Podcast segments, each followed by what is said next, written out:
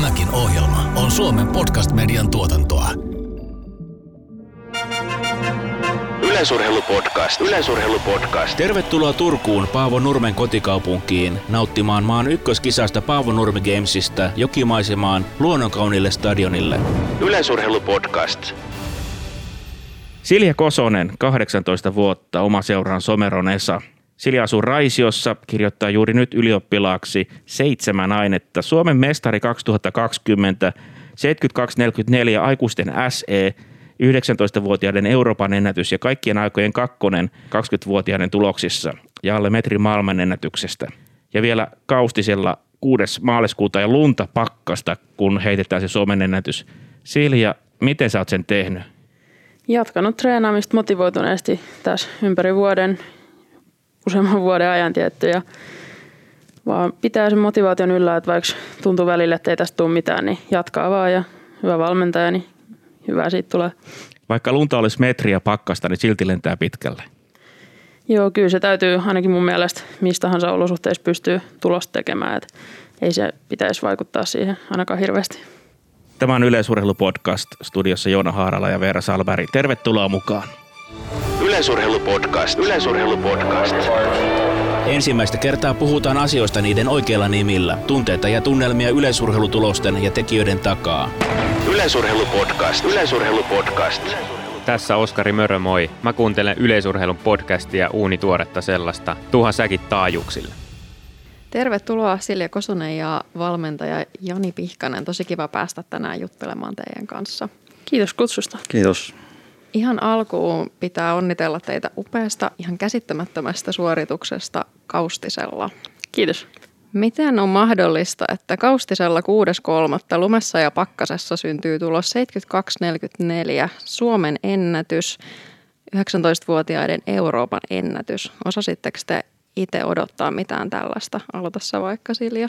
No me ollaan tässä vuosien aikana heitetty ulkoa talvisinkin aika paljon. Että kyllä siihen on aika hyvin tottunutkin.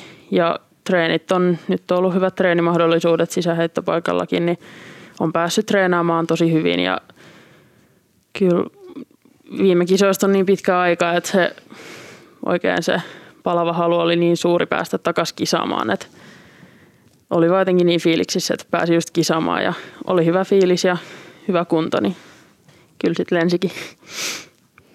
Osasitko sä Jani odottaa tällaista? Joo, sillä ei hirveästi toi rinki tai sää ole ikinä vaikuttanut tulokseen ja sitten edeltävät harjoitukset oli mennyt sen verran hyvin, että kyllä se aika lailla tota osaa sudattaa.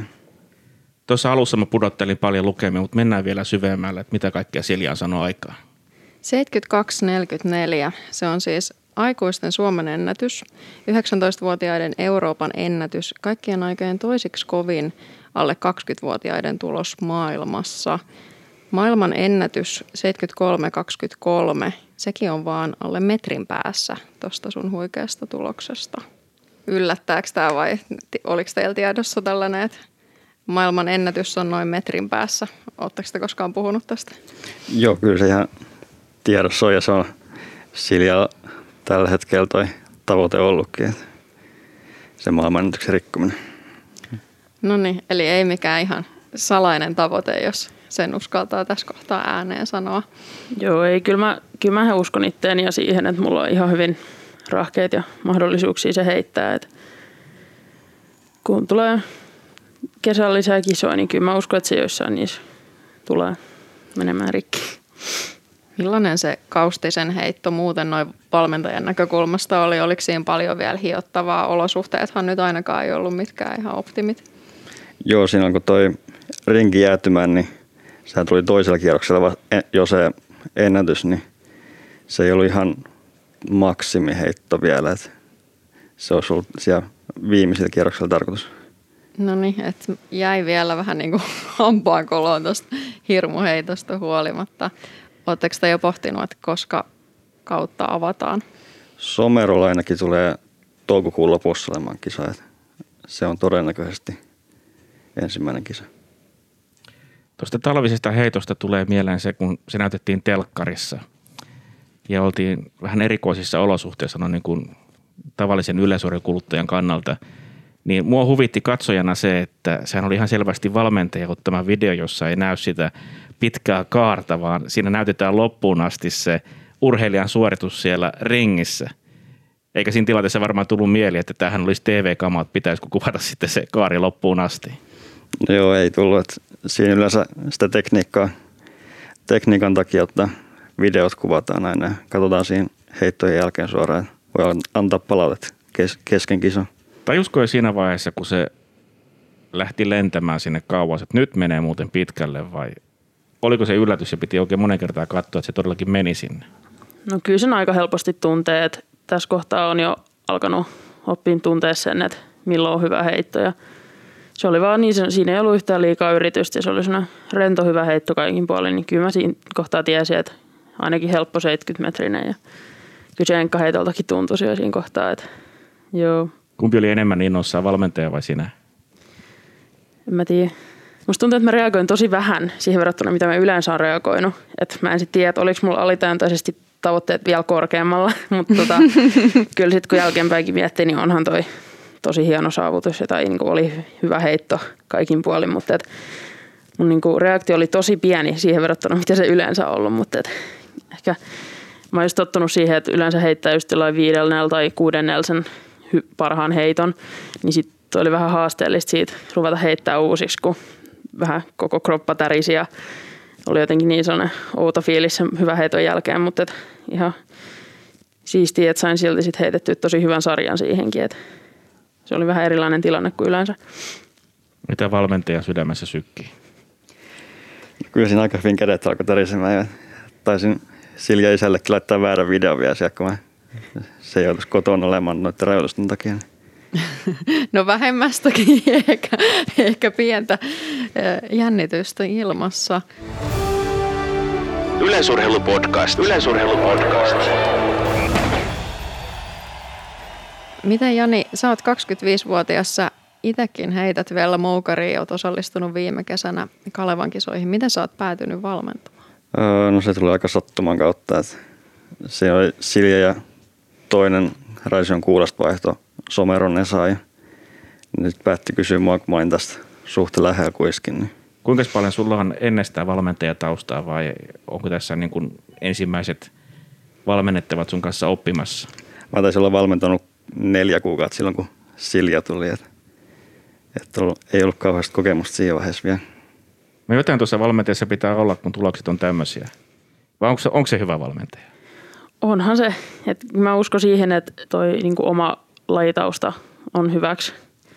Että just kun on itsekin heittänyt ja edelleen heittää, niin kyllä mun mielestä siitä on tosi paljon hyötyä valmentamiseen. Hyödyttekö te tästä sun taustasta silleen, että pääsettekö te vielä tekemään jotain treenejä yhdessä vai onko sä yleensä vaan seuraamassa?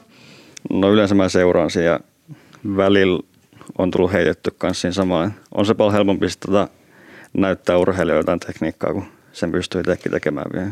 No niin, no varmasti toi moukari ei ole ihan sellainen, mitä on ihan kenen tahansa on helppo napata käteen ja havainnollistaa sitä, että mitä, mitä hakee.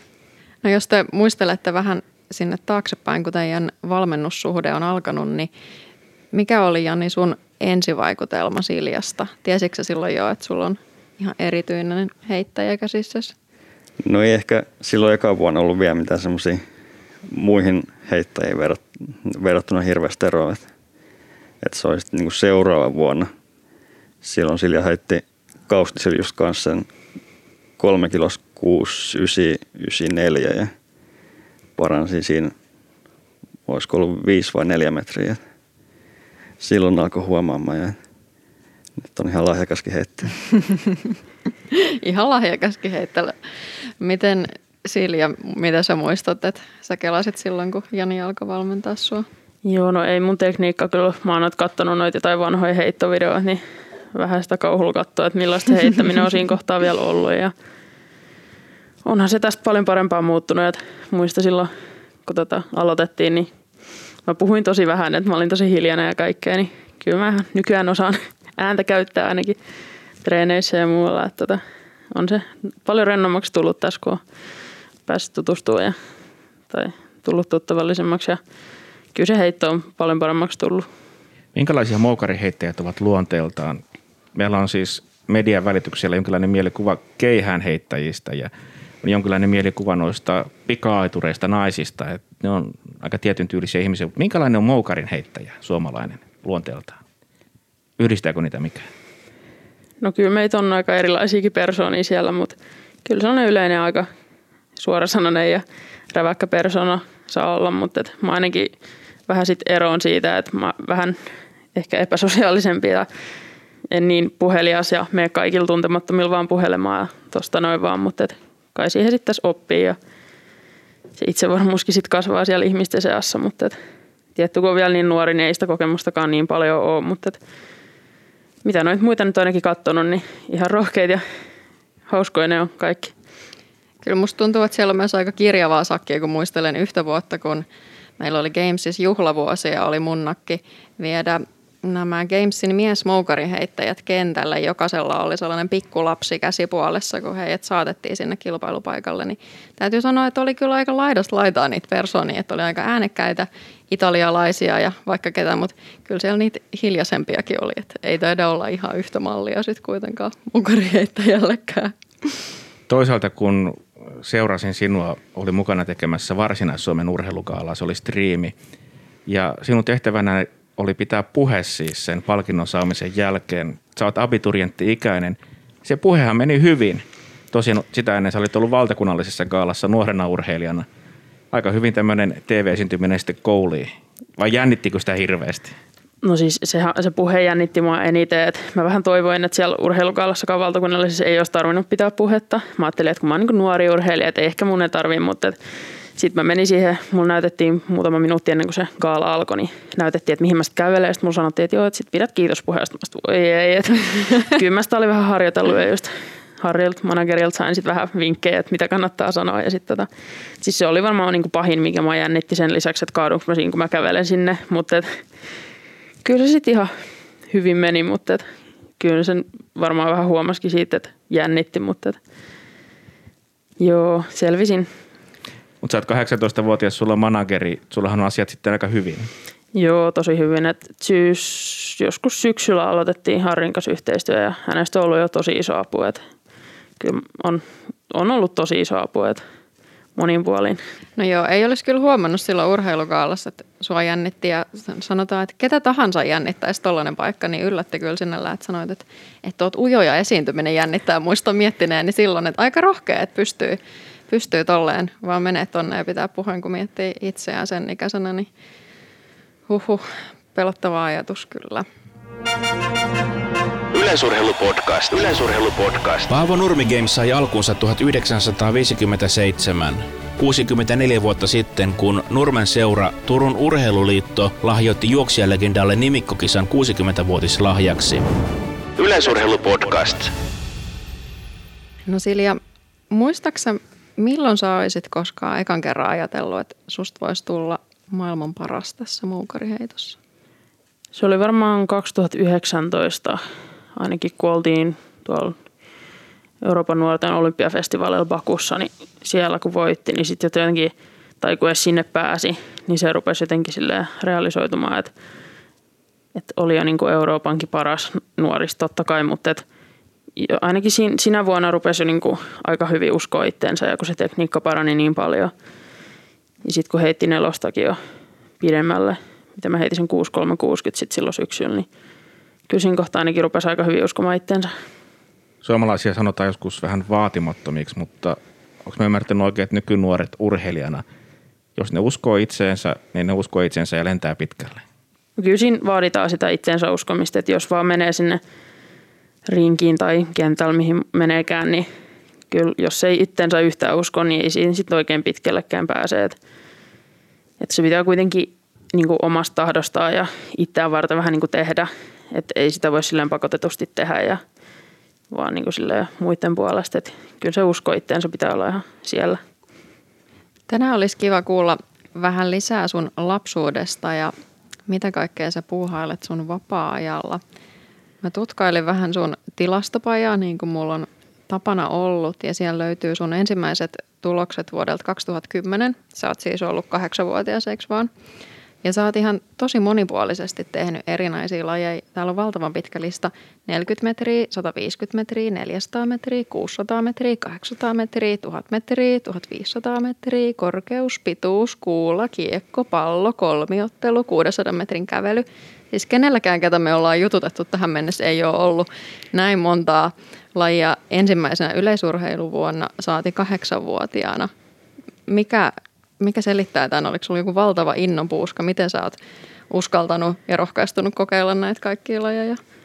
No siis mä oon aina rakastanut kilpailemista, että aina kun sai kavereittenkin kanssa niin kun tehtiin jotain, niin mä muutin sen kilpailuksi suurin piirtein, että, se on jotenkin aina ollut siellä itsessään tärkeänä osana, että tota, kai mä sitten oon vaan tykännyt siitä. En mä niin hyvin muista, että mitä mä oon silloin 7-8-vuotiaana ajatellut, mutta et testailtiin vähän kaikkea. Mä oon sitä sanonut, että tota, mä olin vähän huono kaikessa silloin pienempänä. Että tota, siitä sit varmaan se moukarinkin heitto päädyttiin, että kun testaili vaan kaikkea. Mutta mun mielestä se on aika tärkeää, että tällä kuitenkin yleisurheilussa pienenä mun mielestä kaikkien pitäisi testaa mahdollisimman paljon eri lajeja, niin sit löytäisi helposti sen oman, ettei tee vaan yksilö. Tai silleen, niin kuin, että mun mielestä se on niin kuin, vaan niin kuin hyväksi mulle, tai ollut ainakin se, että on tehnyt kaikkea.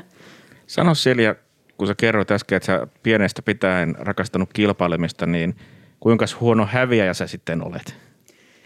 No mitä äiti on ainakin sanonut, niin jos me ollaan jotain lautapelejäkin pelailtu, niin aika huono, että tota, saattanut pelialustat vähän lentää ja muuten, että tota, nykyään vähän parempi on ainakin, mutta tota, kyllähän se nyt aina ärsyttää ja mun mielestä sekin on ihan hyvä, ettei sitä aina tyydy siihen häviään. Tai silleen, niin kuin, että, että ainakin sit se kasvattaa sitä voiton halua. Ja, joo, pienenä olin huono häviä.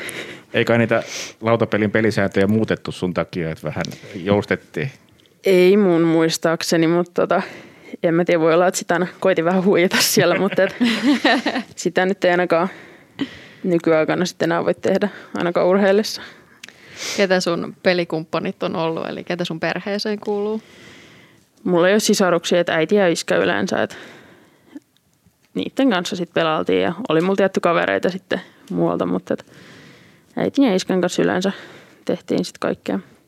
Ovatko he urheilutaustaisia tai sporttisia ihmisiä?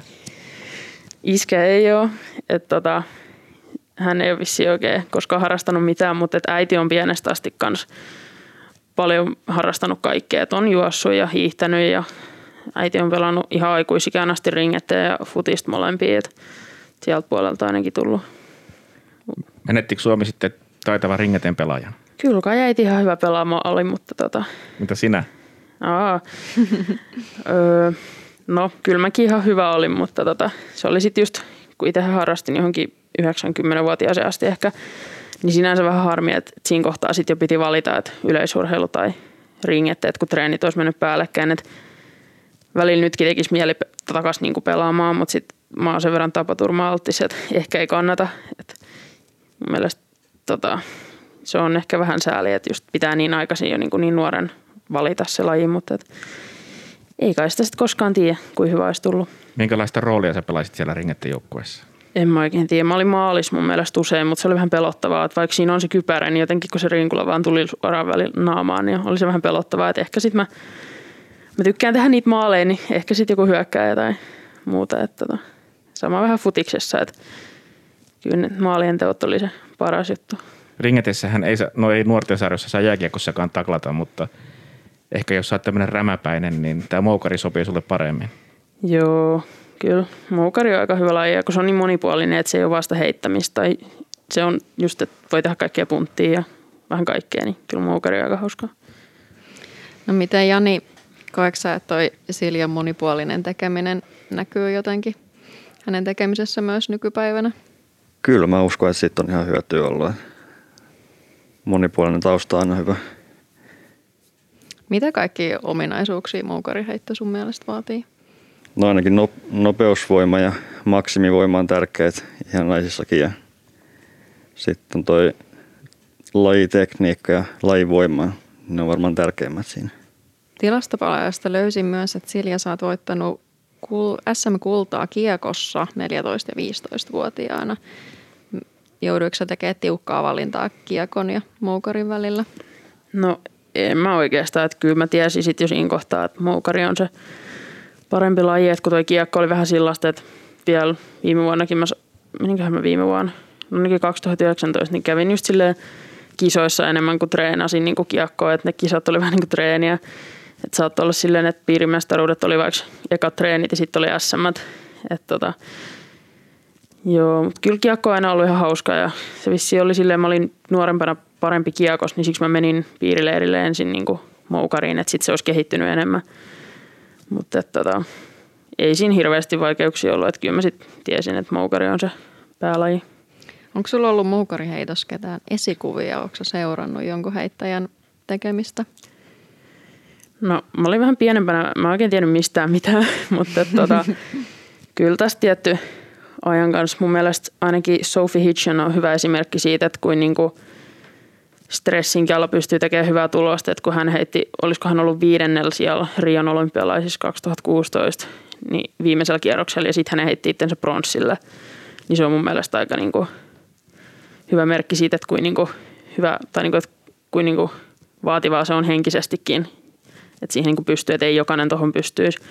Ja sitten tietty nyt Anita Vlodarczykki totta kai, koska se on niinku maailmanennätys yli 80 metriä, niin onhan se vaikka niinku kuin hyvä. Että totta kai haluaisi itsekin olla joskus niin hyvä. Mutta onhan täällä sitten esimerkiksi Suomestakin just Korpelan meri ainakin hyvin menestynyt ja, tai ollut monissa kisoissa mukaan ja tietty itsekin siihen just tähtään ja näin. Ja joskus, kun mä olin paljon nuorempi, niin mulla on Merja ja Inga Linnankin kanssa yhteiskuvaa ja nimmarit, heidän nimmarit mun jossain heittohanskassakin. Että kyllä niitä on tullut tässä vuosien aikana. Milloin moukarin heittäjä on parhaimmillaan? Eli kuinka paljon tässä on vielä aikaa teoriassa rikkoa ne ennätykset? No kyllä se on varmaan niin kuin aika myöhempää mitä muissa lajeissa. Se on lähempänä 130 jo, milloin ollaan parhaillaan. Siinä 25-30 välilyössä. No Silja, sä kirjoitat ylioppilaaksi nyt tänä keväänä. Onneksi olkoon vähän etukäteen ensinnäkin siitä. Seitsemän ainetta, aikamoinen urakka. Mä en oikein tiedä. Mulla oli vaan niinku ideana se, että pääsee kolmes vuodessa lukiosta. Nyt kun miettii, niin jos pääsisin palaamaan ajasta takaisin, niin en välttämättä tekisi samaa päätöstä, mutta se nyt on tehty. Ja kyllä toi oli vähän tämä kevät rankka, että just kuusi ainetta, mutta sitten äidinkieli jakautuu kahdella päivällä, niin seitsemänä päivänä kävin sitten koulun liikuntasalissa kirjoittaa ja olihan se vähän rankkaa, että just eilen oli viimeinen uskonto vielä kirjoitettiin, että se oli vielä oikein tolleen reaali, niin monta tehtävää, missä piti kirjoittaa monta tuhat merkkiä, niin kysyi vähän mennessä keskittyminen ja herpaantui lopussa, että pääsis vaan kotiin, mutta että, tota, kyllä mä siitä ihan omasta mielestäni hyvin selvisin, että ois, olisin voinut paljon enemmän lukea, mutta että se on nyt se on jo takana ja tota, sitten on seuraavaksi korkeakouluopinnot ehkä edessä. Ja, joo. Se kertoo kuitenkin siitä, että sä kolmessa vuodessa, vuodessa kahlasit sen huippuurheilijana sen lukion läpi. Sehän kertoo jotain sun luonteesta, että vaikka on raskasta, niin hommat hoidetaan. Joo, kyllä välillä vähän mennessä rankaksi mennä, mutta mun mielestä toi oli, mä menin aika lailla sillä tekniikalla, että ne aineet, mihin mä ajattelin, niin sit just, tai mitä mä ajattelin kirjoittaa ja mihin mä panostin, tai mitkä just niin oli mulle tärkeät, niin mä panostin enemmän. Ja sitten ne aineet, millä ei ollut niin merkitystä, niin niistä ei nyt tarvinnut saada kaikista kymppiä. Et mä en nyt muutenkaan kymppi oppilas, mutta et, silleen, että yleisesti sellaista ehkä 7 ja 8 sit tuli niistä aineista, mihin ei niin panostanut. Et oli se mun mielestä ihan hyvä muutenkin. Ja en mä tiedä, meillä oli hyvä rehtori ja pääsin aina ainakin, vaikka olinkin ihan perus, ei ollut mitään liikkalinjaa tai mitään, ihan peruslukiossa, niin pääsin hyvin aina urheiluleireille ja muille, jos piti. Ja ne luotti opettajat ja rehtori siihen, että mä teen kouluhommat ja niinhän mä teinkin. Et en mä niitä muuten olisi niitä kaikki vapaat sit saanut. Eikö teidän harjoitusluola ole siinä ihan koulun vieressä? Kerro siitä paikasta, se on aika jännä paikka. Joo, se on siellä, ei siihen koulun vieressä ole, se on siellä niin satamaspäin tai venesatamaspäin Raisios, mutta se on aika lailla autolla menee alle viisi minuuttia meiltä kotoa, että se on tosi lähellä – et tota, se on tosi kätevä ollut tässä, että pääsee, vaikka jos haluaisi, niin koulustakin suoraan treenaamaan. Et tota, se on ollut tosi hyvä apu tässä varsinkin koronan aikana. Se on vanha vedenpuhdistamo Raisiossa. Kun Turun alueella nämä vedenpuhdistamot yhdistyy, niin siellä on tämmöinen luolamainen tila, missä voi rauhassa touhuta. Aika optimaalinen paikka treenaamiseen. Joo, siellä on hyvin tilaa. Saa tehtyä kaikki, mitä tarvitaan. Ja, ja nyt varsinkin korona-aikaan, kun se on tuommoinen yksityinen, niin siellä on päässyt ihan normaalisti treenaamaan. Ja ei ole tarvinnut niistä rajoituksista samalla tavalla välittää, kun siellä ei ole ulkopuolisia ollenkaan. Aika harva, joka ajaa sitä Naantalin ohikulkutietä vieressä, tie- ai, tietää, että tuolla taotaan tulevia ennätyksiä. No ei kyllä. Nyt kun tämä lukio on ohi, niin oletko sä miettinyt sitä korkeakoulu? Sanoit äsken, että sä korkeakouluhakuun menet, eli et nyt keskity välttämättä ihan kai pelkästään urheilu, vaan myös koulu saattaa siinä rinnalla jotenkin olla.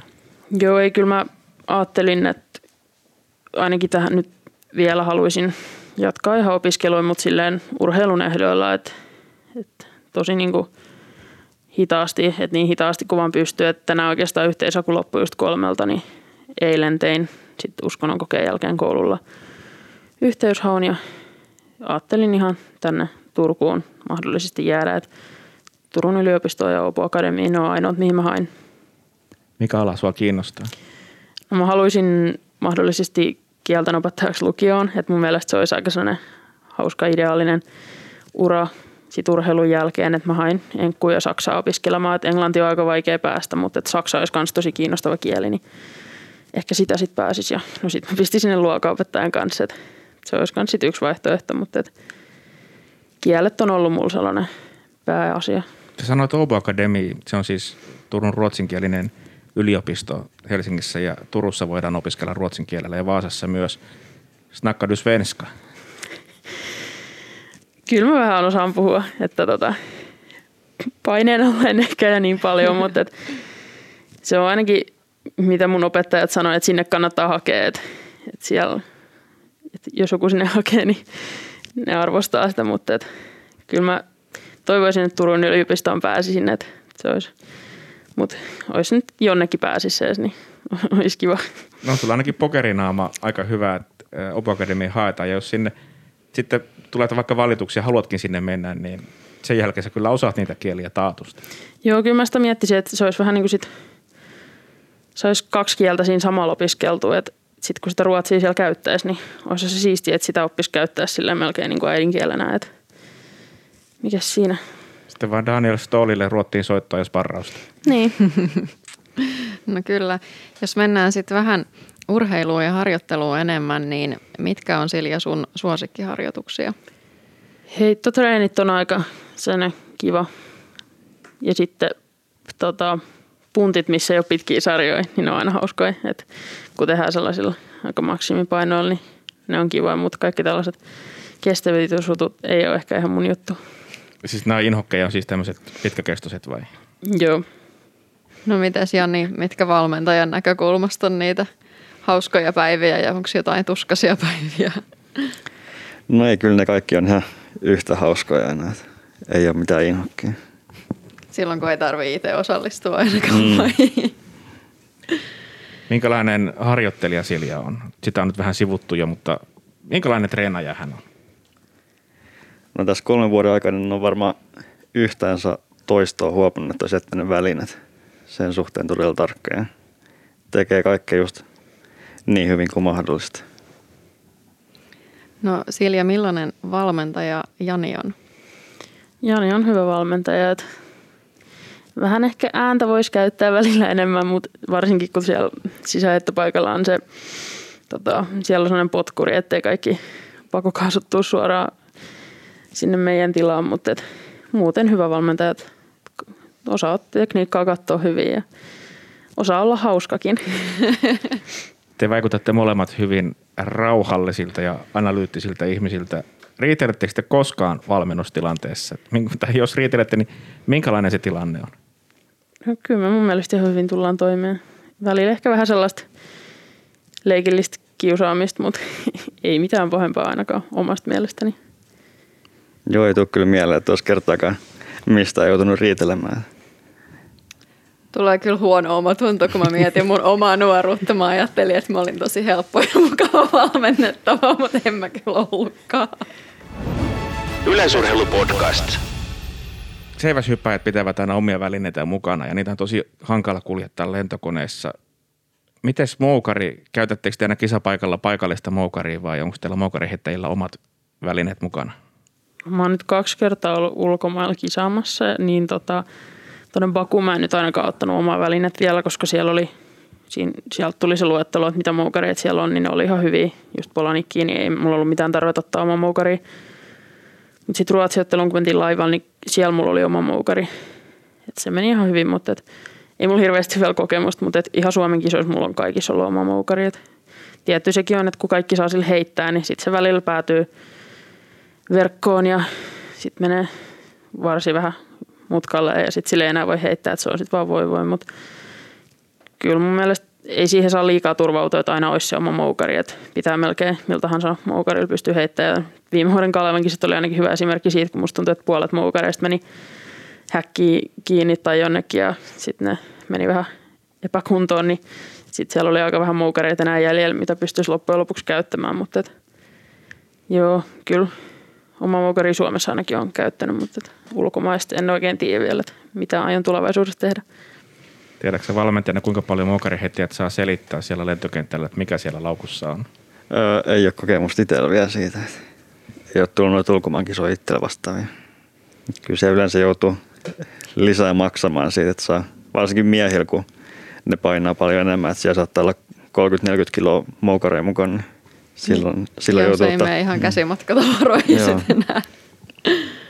No mitä te kuvailisitte, mikä on vaikeinta moukariheitossa? Meillähän se näyttäytyy ihan todella vaikeana lajina. Siinä tapahtuu tosi paljon. Jalkatyöskentely on varsinaista akrobatiaa. Lisäksi siinä on painava väline, joka liikkuu valtavan nopeat vauhtia. Mä ainakin sanoisin, että se on sen kaiken yhdistäminen, että jo pelkät alkupyöritykset, niilläkin voi olla tosi paljon niin kuin vaikutusta siihen loppuheittoon ja sitten se on just, että jos yksi pyörähdys onnistuu, niin se ei vielä oikein riitä, että niitä pitäisi sitten se kolme tai neljä pyörähdystä olla hyviä kaikkien. Ja loppuvedollakin on tosi iso merkitys, että se on just se, että kaiken saa yhdistettyä siihen yhteen hyvään heittoon, niin kyllä se on paljon haasteellisempaa kuin mitä kaikki kaveritkin on joskus sanonut aina silleen, että no eihän se ole ihan helppoa, että pyörit vaan ja päästä irti, mutta ei se, ole ihan, ei se ihan mene silleen, että kyllä se on paljon vaikeampaa. Eikä se häkkikään, niin se rakohan on tosi pieni. Ja sitä, sitä suunnataan aina sen mukaan, mihin moukariheitteistä heittää. Ja kun siinä on vaarana mennä se sektorin ulkopuolelle, että se, se väylä, mihin se moukari saa mennä, on itse asiassa todella kapea. Joo, kyllä sekin, se riippuu just kans, että jos vaikka pyörähdykset jää vajaaksi, niin sitten se voi jäädä verkkoon, tai jos ne pyörii yli, niin sitten se voi lentää just vaikka ylisektorista tai mennä verkkoon toiselta puolelta. Et kyllä se on tosi tarkkaa, mutta et kyllä siihen on sentään oppinut vähän tässä vuosien aikana, aikana, että sen sinne kentälle saa ainakin niin kuin päästetty yleensä, mutta et kyllä se voi välillä sitten mennä ylisektoristakin ihan helpolla. No Jani, Silja on kehittynyt jo 18-vuotiaana ihan käsittämättömän kovalle tasolle, niin mitkä on Siljan vahvuudet moukariheittäjänä? Kyllä toi lajitaito on varmaan, mikä on se suurin syy. Että toi fysiikka-ominaisuudet on vielä aika siinä, mitä sillä ikäisellä normaalistikin on. Niissä ei ole hirveästi eroa. Okei, okay, eli siellä on siis vielä paljon kehittymisen varaa. Joo.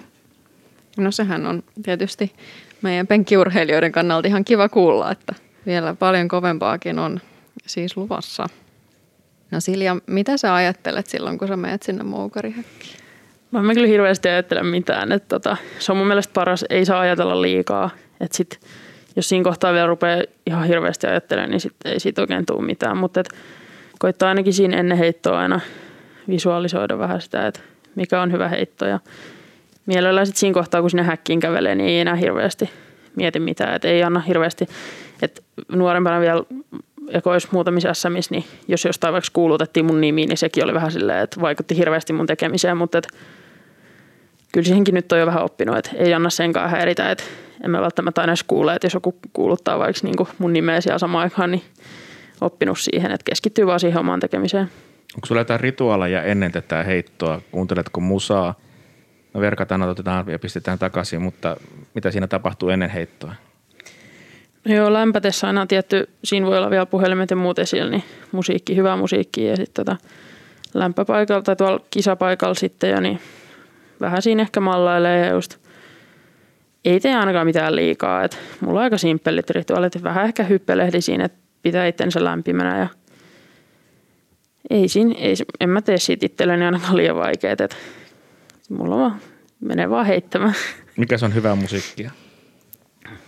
No mulla on vähän tässä nyt, musiikki on ollut aika vähän aikaa mulla niinku tärkeä, että mä en ennen oikein musiikkiin jaksanut keskittyä, mutta et mä oon aika hyvin mitä vaan nykyään kuuntelen, paitsi ehkä suomalaista musiikkia, se ei ole ihan mun juttu, mutta et tota, kyllä siellä on ihan Metallica ja Volbeatia, niiltä löytyy paljon lempparibiisejä ja vaikka Guns N' Roses, ne on hyvin kaikki tällaisia ennen kisoja.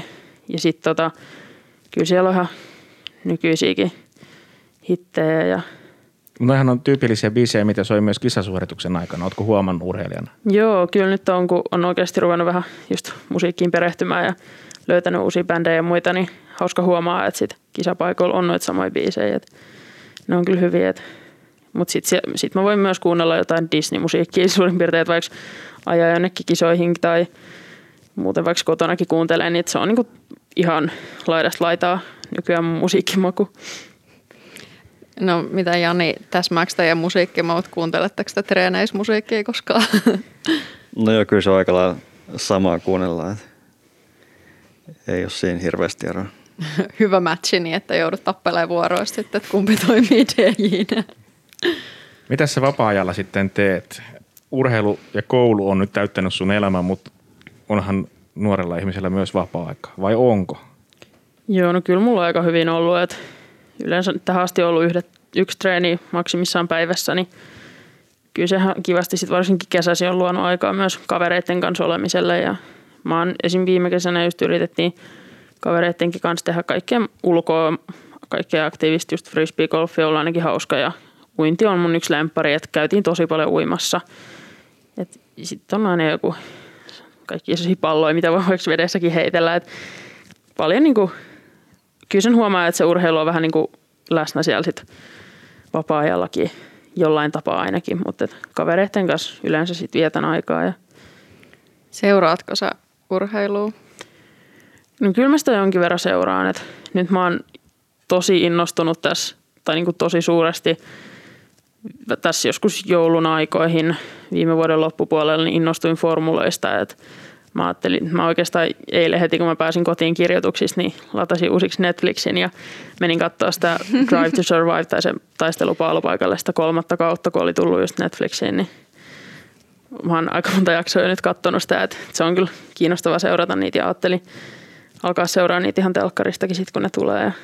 Tai nyt eka, eka kisa tuli jo, mutta mä sitten luin silloin vielä kirjoituksia, mutta et se on niinku ehkä nyt se ykkönen, mitä tässä ehkä tämän kesän aikana yleisurheilun lisäksi niin tuun seuraamaan. Sitten kun maailma aukenee taas, niin formulakisoissa nähdään ainakin muutaman kerran Silja Kosonen.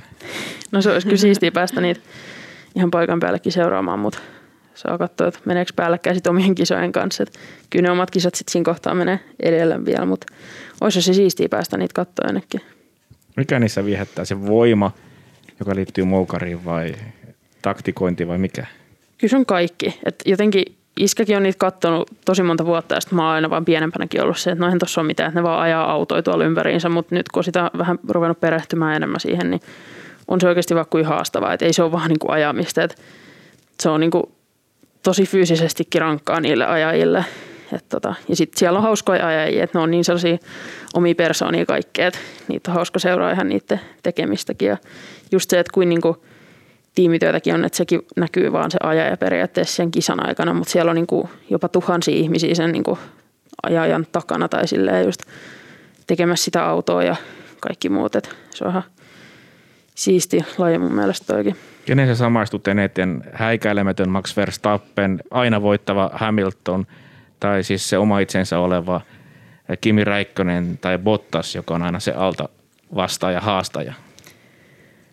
No ehkä vähän jokaisen omalla tavallaan, mutta et mun mielestä ehkä mitä tässä nyt on seurannut, niin Bottas on ainakin hi, niin kuin, silleen hieno ihminen just, että niin kuin, vaikka onkin Hamiltonin varjoissa siellä takana, niin ei niin kuin silti luovuta ja jaksaa jatkaa. Ja just se, että välillä tekee just omia päätöksiäänkin vähän ehkä niin kuin tiimin vastoin niin kuin voittaakseen ja muuten. Että kyllä se on ihan hienoa, että jaksaa jatkaa ja niin kuin just, että kyllähän Bottaskin on voittanut kisoja, että, että ei sekään niin kuin mikä häviää kumminkaan ole, että niin kuin, on se hienoa, mutta et, vaikea, että se siellä Hamiltonin takaa olla, mutta et, mä ehkä itse McLarenin tiimiä tällä hetkellä niin kuin fanittaisin, että jos jotain, niin se, mutta tietty nyt Kimi ja Valtteri vähän niin kuin pakko, kun on suomalaisia, mutta et, jos jotain muuta, niin kyllä McLarenin tiimi olisi aika sellainen ykkönen. Onko se tavannut näitä herroja vielä? En, mutta toivottavasti joskus. Eiköhän senkin aika vielä jossain urheilukaalassa saata tulla. Hei, tuossa alussa jo vähän juteltiinkin tämän sun hirmuheiton statistiikasta. Mä tutkailin vähän kaikkien aikojen tuloksia alle 20-vuotiaissa ja siellä listalla 20 parhaan tuloksen joukossa on monta kertaa tämä kiinalainen ME-heittäjä, jonka nimeä en nyt yritä lausua. Sen lisäksi siellä on sun nimi, Kamila Skolimovska, valitettavasti jo nuorena edesmennyt kova heittäjä. Ja sitten siellä on myös tällainen ranskalainen Rose Loga, joka on myös heittänyt tämän 71-metrisen tänä vuonna. Ja te olette ihan samaa ikäluokkaa. Olette myös tuolla Pakun olympiapäivillä kisannut yhdessä. Onko Rose sulle jotenkin tuttu nimi siis? Joo, kyllä mä hänet muistan ja kyllä mä muistaakseni jotain sielläkin pientä juteltiin ja tota, kyllä mun mielestä mä oon häntä onnitellut just jossain Instagramissa ja muuta, että kun hän heitti sen ja onhan se, on se hyvä mun mielestä, että on niinku kisaa tuolta muistakin maista, että sitten jos olisi vaikka noin nuorten EM tai MM tänä vuonna, jos niitä pidetään, niin on se kiva tietää, että siellä on niinku vastustakin, että, että saisi sitä ainakin hyvää kisaa tehtyä. Mutta toisaalta Tokion olympiaraja 72-50 on jäänyt vain 6 senttiä. Se, no, on 6 senttiä, ei ole paljon. Vai onko? No, se vähän riippuu, että sinänsä joo ja sinänsä ei. Et mä tiedän, että mulla on vielä niin kuin, paljon tälläkin vuodella niin kuin, rahkeissa heittää pidemmälle ja näin, mutta et sit se, että jos sitä liikaa rupeaa yrittää, niin ei se sitten silläkään tuu, että se pitäisi silti jatkaa sellaisena rentona tekemisenä se, että, että kyllä se, se on just vähän että molempia, että kaukana ja sinänsä ei. Oliko niin, että sä oot tähän mennessä kaksi kertaa ollut kilpailemassa ulkomailla? Joo. Siellä nuorten olympiapäivillä Bakussa ja sitten Ruotsiottelussa. Joo. Eli se olympiareissu olisi aika, aikamoinen pläjäys heti siihen jatkoksi sitten. Joo, se se, että kyllä tässä on vähän asiat muuttunut, että vielä pari vuottakin sitten, niin mitä Janikin tuossa laskeskeli jotain, että kun kolme metriä parantaa vuodessa, niin sitten pääsisi ehkä Pariisiin. Niin onhan tämä nyt ihan hullu ajatella, että mä oon tänä vuonna aika mahdollisesti menossa Tokioon, niin onhan se joskus siitä vitsaili vielä yli viime vuodenkin alusta joskus, että, että kun sinne pääsisi ja mutta ei sitä niin kuin missään vaiheessa uskonut oikeasti, mutta et, kyllä se nyt aika todelliseksi tullut, että sinne on niin kuin oikeasti ihan hyvät mahdollisuudet päästä. No Jani, millaisella merkinnällä toki on laitettu sun kalenteriin ja mitä se vaatisi Siljalta, että sinne päästäisiin heti alkukaudesta? Öö, no, jos rankingin pää, kautta pääsee, niin siinä vaatisi silloin neljä kisaa, mikä olisi suunnilleen 6-8 paikkaa, niin silloin pisteet riittäisi. Että se on niin, ei ole niin mahdoton homma kuiskaan. Yleisurheilupodcast. Yleisurheilupodcast. Paavo Nurmi juoksi Suomen maailmankartalle. Nurmen viisi olympiakultamitalia Pariisin kisoissa eivät unohdu. 1500 ja 5000 metriä tunnin sisään. Kaksi kultamitalia. Yleisurheilupodcast. Ensimmäiset tilaisuudet rankingpisteiden keräämiseen ovat itse asiassa täällä Turussa. Me ollaan nyt Paavo Nurmen stadionin täällä toimistotiloissa ja eikö mä Veera, jos mä oikein muistan, niin Siljalla on mahdollisuus päästä heittämään täällä.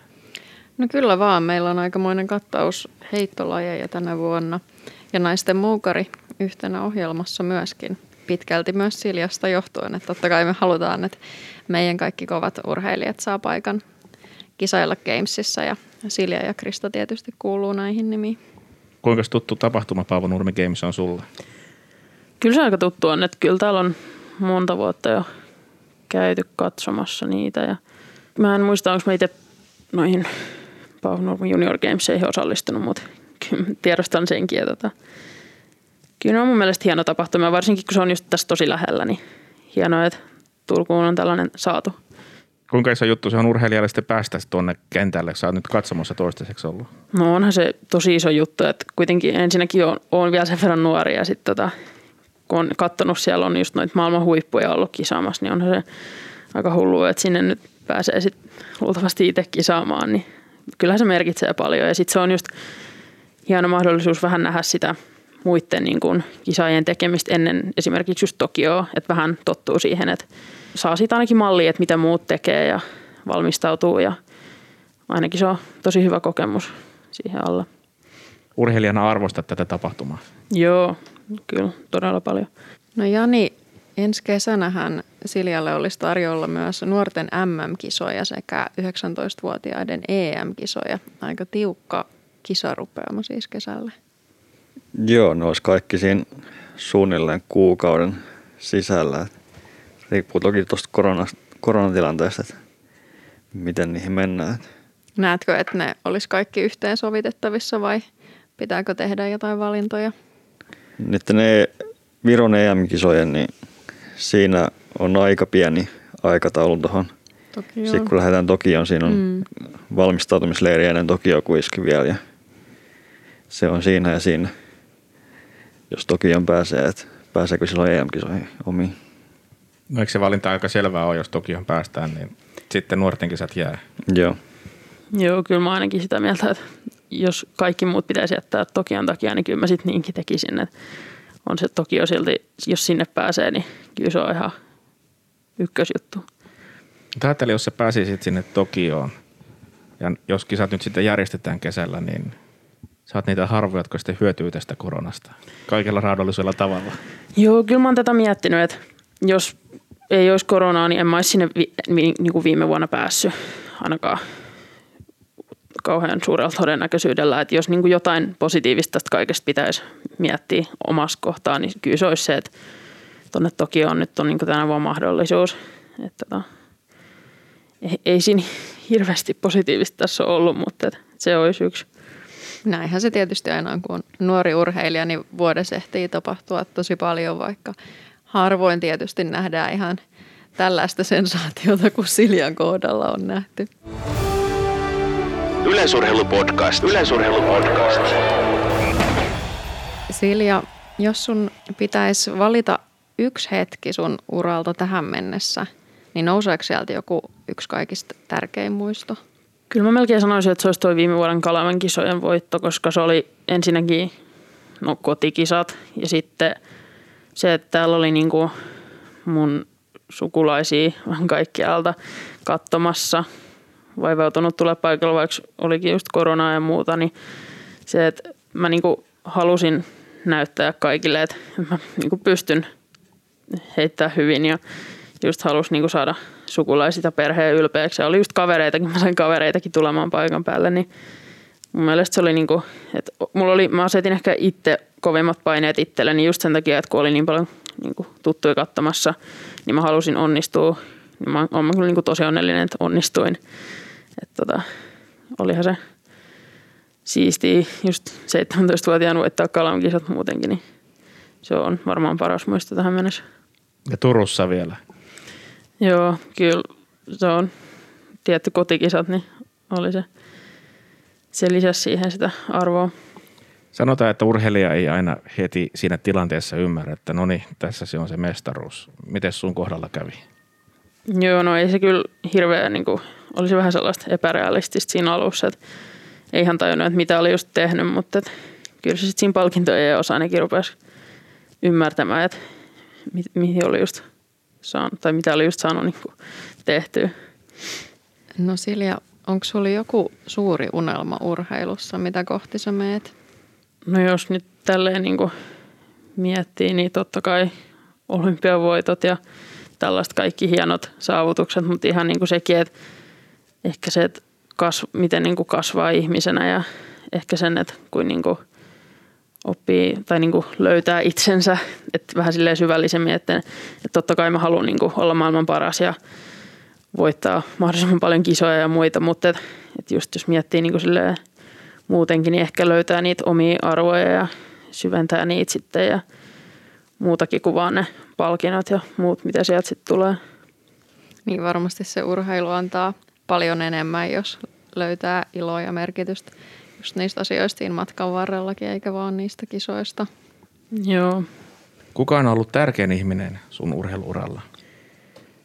Kyllä mä varmaan sanoisin äiti ja iskä, että koska, ainakin tähän asti, koska, koska ne on niinku, heiltä mä oon niinku saanut mahdollisuuden tehdä tätä. Et, et just se, että kun mä oon saanut niin monta, monta eri lajia harrastaa pienempänä, niin se, että, että mä oon niinku nähnyt, mitä kaikkea on niinku, olisi mahdollisuus tehdä ja niinku vaan päässyt harrastamaan, niin kyllä se on mun mielestä tärkeää, että, että on päässyt tekemään sitä, mistä on tykännyt ja on saanut aina – kannustusta ja tsemppiä sieltä ja tietty kaikki ruuat ja muut tullut siihen mukaan, mutta tota, kyllä perheellä on ollut iso vaikutus siihen, mitä on, tai miten on menestynyt ja muuta.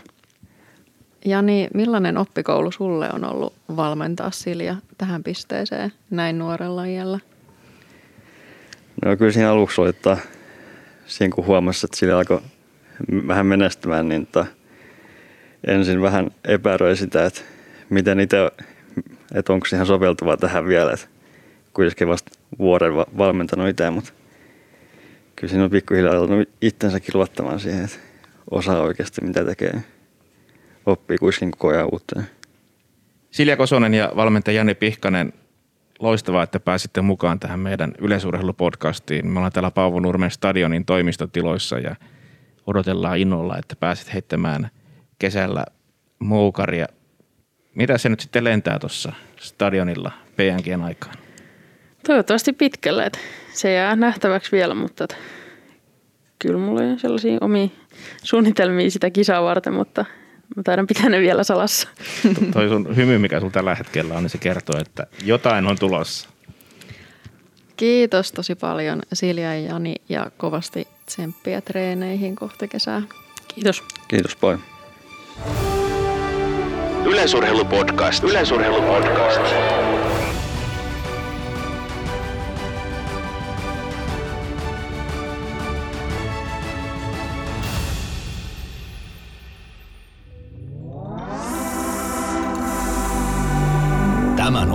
Tuotti Suomen Podcast Media.